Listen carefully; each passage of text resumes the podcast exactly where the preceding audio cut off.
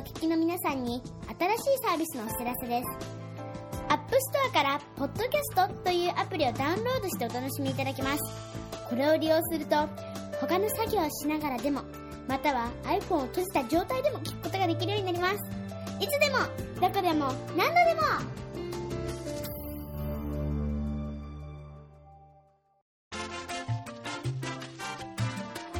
ケンズカフェユナイテッドこんにちは101件です。この頃101ということで今日はフリートークでお送りしようかなと思っております、えー、今年の夏はですねポッドキャストでずっと言っておりますけれども暑い日が続いておりますよね。え今日8月7日火曜日は、関東地方台風の方も接近するということで、まあ、今曇り空になっておりまして気温の方もですね外の気温が今22度か23度ということでまあ普通であればこう過ごしやすいなみたいに感じる、えー、温度ではあるんですけれどえー、ここのところなかなか暑い日が続いていたので、えー、ちょっと寒く感じてしまいましてなんか少し、えー、自分は、え今朝から咳が出始めてきたのでこの気温の変化っていうのに皆さんにも気をつけていただきたいなと思っております。え今日は何本かですねこの頃あった出来事とか気になったことをご紹介したいなと思うんですけれどもあのまず最初はですね昨日新たな伝説になりそうな甲子園の初のタイブレークの試合が行われました。朝日新聞の記事から少しご紹介したいと思うんですが第100回全国高校野球選手権記念大会の2日目は6日1回戦4試合があり第4試合の長野代表の佐久長聖と北北海道代表の旭川大は延長12回で4対4と決着がつかず春夏の甲子園大会で初めてタイブレークが実施されました。14回表に佐久長聖が1点を勝ち越し5対4で勝利しました。タイブレークは点が入りやすい状況から攻撃を始め試合を決着させる制度です。高校野球では延長12回までに決着がつかない場合13回からノーアウト1塁2塁の状態で打順は前の回から継続して始めます。今年春の選抜大会から新ルールとして導入されましたが選抜では適用試合がありませんでした。えー、昨日私もですね、えー、この試合ちょうどそのタイブレークに差し掛かるところで見たんですけれども結構あのノーアウト一塁二塁というこのスタートって難しいんですよね。あの打たせてしまうと簡単にダブルプレーとか取られやすいですし、えー、バントをしてノーアウト三塁二塁に持っていくという形もあの手ではあるんですけれども、まあ、内野なんかはバントが来るぞみたいなこの警戒があって結構こう守備もですねバントに対応するような、えー、まあ、三塁三塁の方からこう出てきたりとか一塁の方はまあ牽制球の対応で前に出られなかったりするので、えー、ちょっとこう一塁側に送りバントをこう転がさなければいけないみたいなところもあって結構なんだろううん、バントが来るとバント対応されてしまいそうになるし打たせてしまって例えば内野ゴロだとダブルプレーにもなってしまうというような、形で結構これ監督としてもそれから選手としても、采配が難しいところなのかななんて思いましたね。あとはずっとこう3年間やってきてまあ、最後の形がそのタイブレークという特別ルールになってしまってなんかこう力が出し切れてなかったんじゃないかなということでこう負けた方のチームのことをいろいろ考えてしまったんですけどね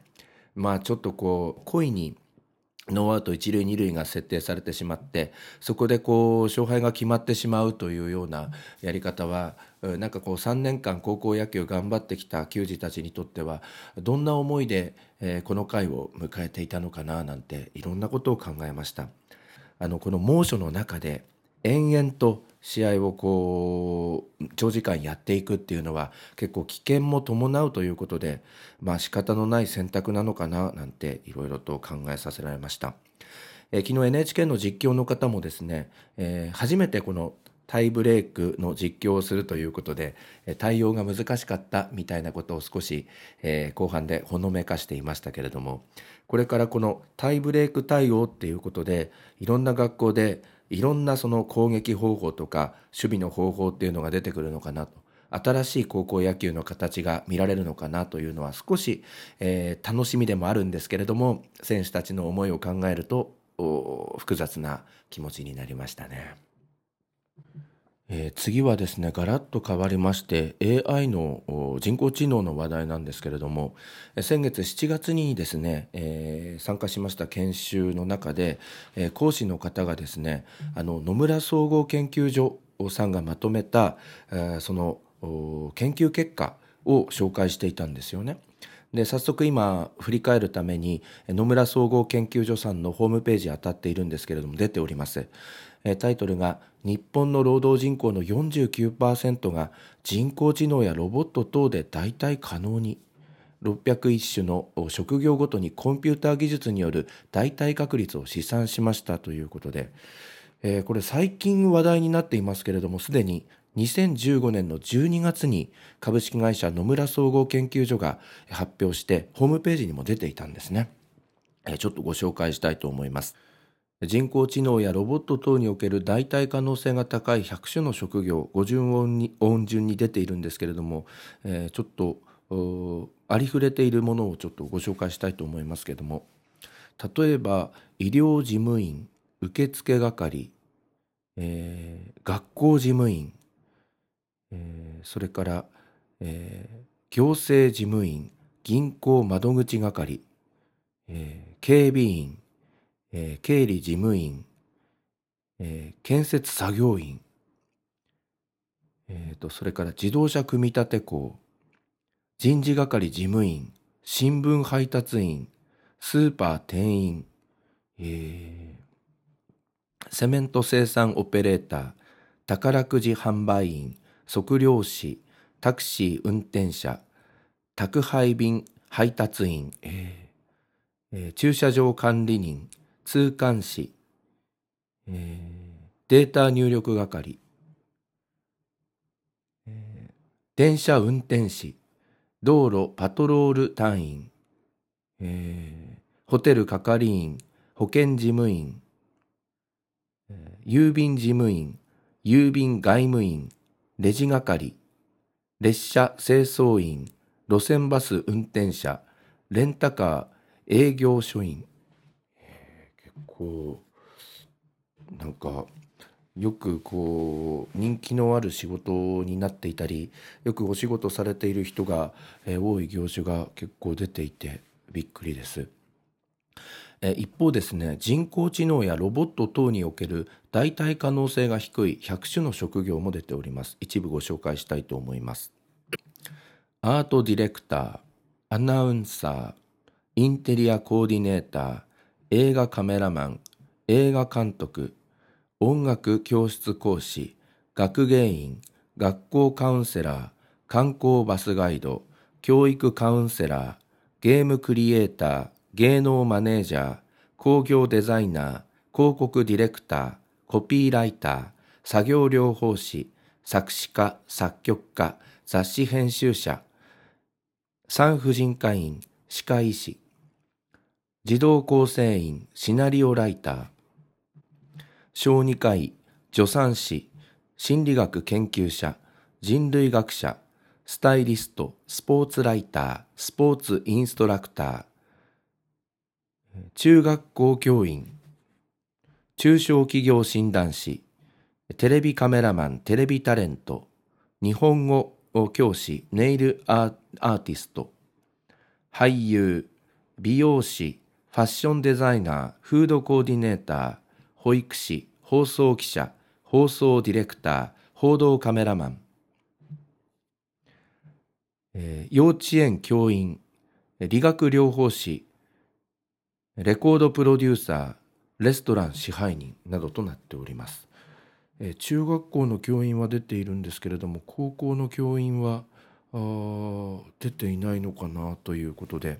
なんかちょっと心配になってきちゃいますけれども。ただなんかこの間の雑誌を読んでいたらこの問題に対して伊集院光さんが雑誌の方に記事コメント記事を出していたんですが、まあ、この AI に代替されてしまう職業が増えているっていうことを心配するんであればえーと、新しい仕事を見つけ出すこれからその AI とかロボットではできないような新しい仕事を私たち人間が見つけていくっていうことがいいんじゃないかなみたいなあのコメントを寄せておりましたけどあのこれで不安になるネガティブになるだけではなくてよしそうなったらば AI ロボットでできない仕事を見つけてしまえというふうに持っていくっていう想像するということも大切な観点なのかなと思って参考になりました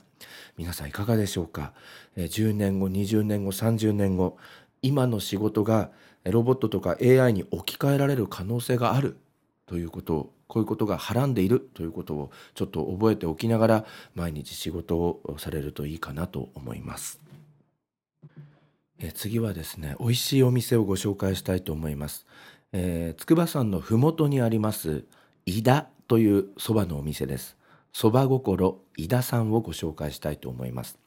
えー、私もブログの方でご紹介させていただいたんですけれども感動的なお蕎麦を提供してくれるお店ですぜひ筑波山の方に行かれるような機会があればこれちょっとカーナビで登録しないと道がすごく分かりにくいので、えー、ぜひあのカーナビ付きの車で行かれるといいかなと思います。結構急な坂を上がったりこう下がったりしていくようなお店になりますのでそのあたりご注意いただきたいと思います。え数年前お知り合いの方が教えてくれたお店だったのですがなかなか行くことができませんでした。先日仕事で筑波山に行った帰り、まあ、これ学習合宿っていうのがあったんですけど何気なくナビゲーションに入れてお店の前まで行ってみました。なかなか風情がある外観でした。ただ一人で入るのに勇気がいるような感じがしました。しましてその日は断念したんです。で数日経って行ってみたいという気持ちが高まり一人でお昼を食べに行ってきました。場所が分かりにくいところがありますのでナビを利用することをお勧めします、えー、急な坂のところにあるんです、えー、途中から急な斜面になるのですがそれを登っていきます。勇気なんて必要なかったです。店内はジャズが流れておりリラックスした雰囲気でした。扉を開けるとご主人が「いらっしゃい」と明るい声をかけてくれました。こちらのカウンターの席に案内してくれましたということでいろりの前のカウンターの席だったんですけどね。女性の店員さんが注文を取ってくれました。この方も笑顔が素敵な気さくな方でした。評判の鴨汁そばを注文しました。2300円です。作っている間お抹茶とお菓子を振る舞っていただきました。出てくるんですよね。えー、写真がブログの方に出ているんですけれどもなかなかいい感じでしょ？そばの前におまそばそばを食べる前にお抹茶を飲んだり和菓子を食べたりするの初めてでしたので不思議な感じがしました。そして出てきました。こちらが評判のカム汁そば2300円です、えー、値段が結構するなと感じる方もいらっしゃるかと思いますが食べてみて納得。こんなに美味しいそばなかなか食べられないです。女性の店員さんがそばの食べ方を丁寧に教えてくれました。太めのそばです。まずは何もつけずに一口すすってください。こう噛んでいくうちにそばの甘みが出ますよって言われたんですよね。次にわさびをつけて一口すすってください。個人的にこれが一番美味しかったですね。それからそばつゆにつけて食べてください。そば本来の味を堪能してからそばつゆでいただくスタイルです。鴨肉は最初2枚だけ焼いてください。全部で5枚切ってたんですけど残りの3枚は野菜を広げて野菜の上に乗せてください。ということでこ鉄板に、えー、野菜、えー、ピーマンとネギとそれから人参があるんですけれどもそれをこううまく鉄板に広げて最初の2枚だけはその鉄板にそのまま焼いて食べるような形になるんですけれども残りはあのすぐ焦げ目がつかないように、えー、野菜をまずその鉄板に敷いてでその上に乗せておいてくださいっていうことだったんですよね。え最初の2枚が焼けたらそばつゆにつけて食べてください。そばつゆの中に、えー、鴨肉のうま、みが残るので今度はそのつゆにつけてそばを食べてください。これで鴨汁そばなんですっていうことなるほどなと思いましたね。えー、美味しかったですよね。最後はそばを少し残してくださいね。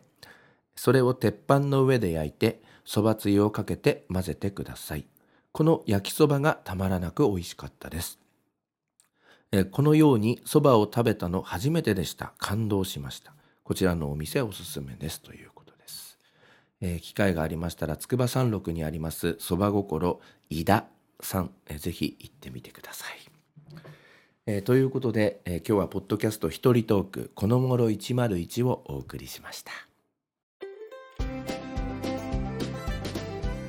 ここで101ケンさんに代わって、ケンズカフェユナイテッドからのお知らせです。この番組では現在リスナーを募集しています。iTunes ストアにあります検索バーに、ケンズカフェユナイテッドと英語で入れて検索してみてください。無料でダウンロードすることができます。iPod などに入れて、ぜひお楽しみください。いつでも、どこでも、何度でも、